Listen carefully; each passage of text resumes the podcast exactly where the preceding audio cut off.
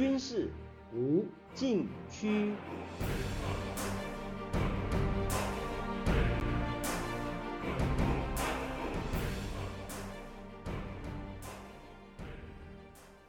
听众朋友们，大家好，您现在收听的是自由亚洲电台的军事无禁区栏目，我是栏目的主持人齐乐意。今天谈台海局势最新进展。当世界的目光集中在瓦格纳集团兵变出现戏剧化结果之际，台海不安的局势开始升高。六月二十四日，解放军八架次歼十战机越过海峡中线，并且抵近台湾二十四海里临界区，中国称毗连区。另外有五艘军舰配合执行联合战备警巡。台湾多家媒体报道称，其中两架次战机。抵近澎湖群岛二十四海里临界区，台湾前空军副司令张延廷受访时指出，澎湖群岛是战略要域，也就是国防或军事上必须控制与确保的战略基地，以及战术要点所在的地域及水域，是台湾的第一线。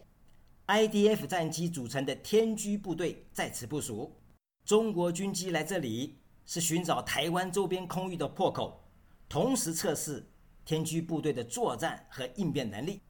台湾领海基线以西二十四海里的临街区是台湾的训练空域，中国战机向此逼近，显示台湾的训练空域正在被压缩。张延廷认为，今后中国战机会逐步逼近台湾十二海里领空。目前先派有人机测试，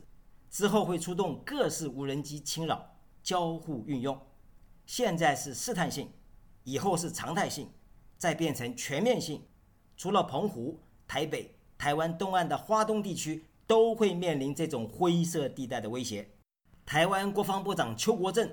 今年三月在立法院备询时指出，去年八月美国国会众议长佩洛西访台，中国军舰曾经逼近台湾领海基线外，贴着二十四海里临界区。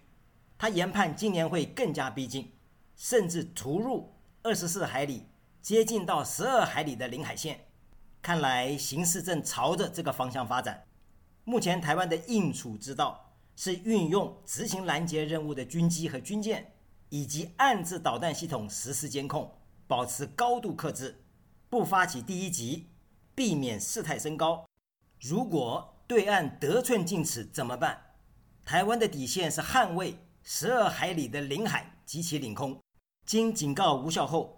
台湾将对中国侵入的任何飞行器与海航实体行使自卫反击。不过，这已经是下下策了。去年八月，解放军全面打破海峡中线，如今台湾的训练空域线也面临巨大挑战。如果不能守住临街区，台湾的海防与空防将被压缩到十二海里的领海线。台湾海峡将失去天堑的意义，两岸的军事对峙和战前乌克兰与俄罗斯的对峙已无区别，这是当前台湾防卫最严峻的问题。另外，今年六月八日，解放军出动歼十一和歼十六等战斗机负责掩护，轰六轰炸机作为攻击主力，以及担任保障任务的运油二十空中加油机。运九通信对抗机、无侦七无人侦察机和空警五百预警机等多型军机共三十七架次进入台湾西南空域，并且穿越巴士海峡到台湾东南方空域后返回。这个编队不仅阵仗大，还形成合成化的空中作战力量，结合攻击、掩护与保障。它的编组。在进攻、防御和保障上的比例，虽然不及美军保持在二比一比一的水平，但已经初步具备体系化的空中作战力量。有分析指出，这是自二零二零年解放军机群常态化袭扰台湾西南防空识别区以来，最完整的一次体系化打击机群编组。这一些可不是一般意义上的大外宣。而是对台海的和平稳定构成实质上重大威胁的开始，而且会在外界不持续关注的情况下变得更具有破坏性。如果不加紧威慑，将助长中国犯台的侥幸心理。下面休息一下，马上回来。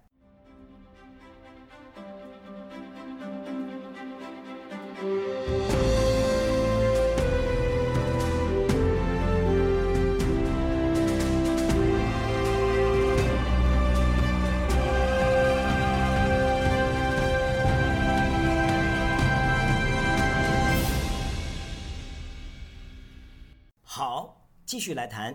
美国智库外交关系协会今年六月公布一份名为《新时代美台关系：回应一个更强硬的中国》的研究报告，指出美国的对台政策需要演变，以应对日益不满于现状，而且更有能力、更强硬、更能够接受风险的中国。加强威慑是报告的核心概念。报告指出。威慑力在台湾海峡逐渐减弱，并且有失效的危险，进而增加中国侵略的可能性。目前，中国还不具备在美国干预下入侵和夺取台湾的能力。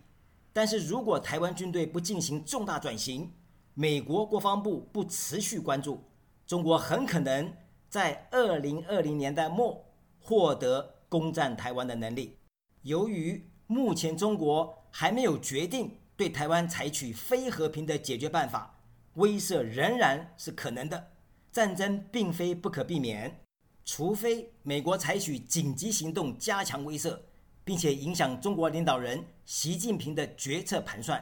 提高中国侵略台湾的成本，否则发生冲突的可能性将会增加。如果威慑失败，导致战争爆发，将对台湾、中国、美国和世界带来灾难性的后果。造成各方数以千计的人员伤亡和严重的全球性经济萧条。如果中国占领台湾，将意味着自由民主的结束，并且对全世界的民主国家产生寒蝉效应。因此，美国必须贺阻中国使用武力或胁迫实现与台湾的统一。报告强调，威慑中国对台湾的侵略应该是美国在印太地区的首要任务。美国应该让中国领导人确信，封锁或入侵台湾都将失败，而且会使中国无法实现现代化的目标。做到这一点很困难，但是通过正确的政策组合可以做到。为此，报告建议美国政府采取五项威慑措施：第一，把台湾突发事件列为国防部的优先部署方案，确保美国有效协防台湾；第二，从根本上改变美台安全关系，建立台湾防卫能力。第三，寻求盟国明确说明在台湾突发事件期间提供的援助，确定他们的角色和责任。第四，现在就把美国的国防工业基地置于暂时的基础上，确保美国军队拥有威慑中国侵略所需要的能力，并且优先向台湾提供武器。第五。与台湾共同研究有关台湾在战争期间的弹药储存、战时生产武器的能力和基本物资储备等问题。报告最后指出，台湾作为世界上经济最关键的地区，它的未来很可能取决于美国能否成功威慑中国，并且维护台湾海峡的和平。美国里根研究所六月底公布夏季调查结果显示。百分之五十六的受访者支持增加美国在台湾周边的军事存在，防止中国入侵台湾。百分之五十二的受访者同意增加美国对台军售。百分之五十四的受访者认为，对抗中国的军事力量应该是美国外交政策的主要重点。民意反应都超过半数。在政治领域。百分之六十一的受访者支持最近美国政治领导人与台湾官员的会晤是正确的，这显示对民主的支持。有百分之二十一的人认为是错误的，因为有可能挑衅中国。这是一次针对美国十八岁以上成年民众进行的线上调查，共完成一千两百五十四份有效样本。对于俄乌战争的看法，四分之三的受访者表示。乌克兰赢得俄罗斯的入侵战争对美国非常重要，包括百分之八十六的民主党人和百分之七十一的共和党人表达持久支持乌克兰，同时百分之五十九的受访者同意美国向乌克兰提供军事援助。对照之下，这次民意调查对台湾的支持度不及乌克兰，并不意外。但是在没有发生战争的情况下，超过一半的民意认同威慑并且防止中国入侵台湾有它的必要性和重要性。这也许反映美国民众逐渐看清中国的威胁，而这种心理趋向越强，对强化美国协防台湾越有利。下面休息一下，马上回来。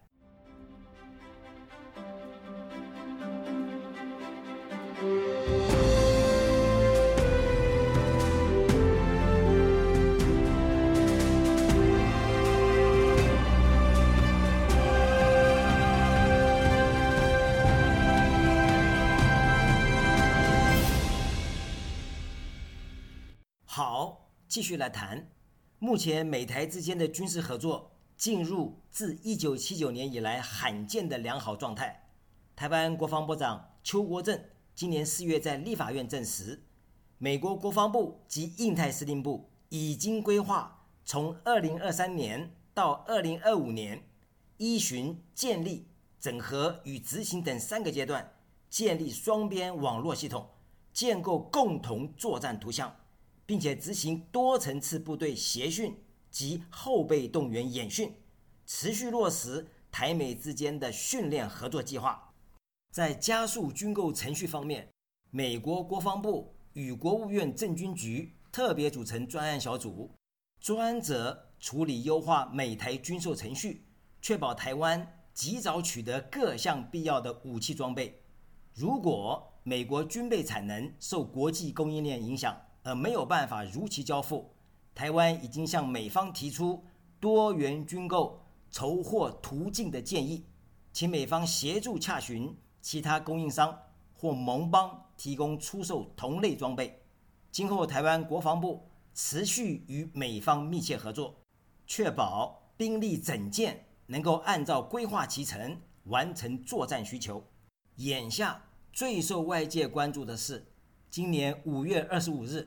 台湾国防部在立法院证实，美国将协助台湾取得北约 Link 二十二战术数据链路系统与技术，目的是为了能与美方链接。也许是巧合，美国前太平洋陆战队司令、退役中将鲁德五月初率领二十五家美国军火商访问台湾时指出，台美现阶段。最重要的合作进程是让双方能够共同操作相同军备、武器系统，能够链接，使用相同的直管通勤系统，在战场能有共同作战图像。台湾国家政策研究基金会副研究员接种表示，台湾一旦取得 Link 二十二，技术上已经有可能大幅提升台湾军队与美军之间的通讯。资料互通和作战协调能力，使美国可以把在俄乌战场上援助乌克兰的成功模式复制到日后的台海战场。尤其是当中国军队对台发动首波联合火力打击后，台湾现有可以执行长距离搜索的雷达可能不保。有了 Link 二十二，台湾军队具备。和美军及时分享战场情报的能力，可以发动协调一致的反击，大幅提升台湾防卫作战韧性，进而实现美军军事体系直接参与抗击中国军队入侵台湾的场景。毫无疑问，这是美国采取紧急行动、加强对中国威慑最有力道的手段之一。这种加紧式的威慑手段越多。对维护台海的和平与稳定就越有利。听众朋友们，您现在收听的是自由亚洲电台的军事无禁区栏目，我是栏目的主持人齐乐意，谢谢大家收听，下次再会。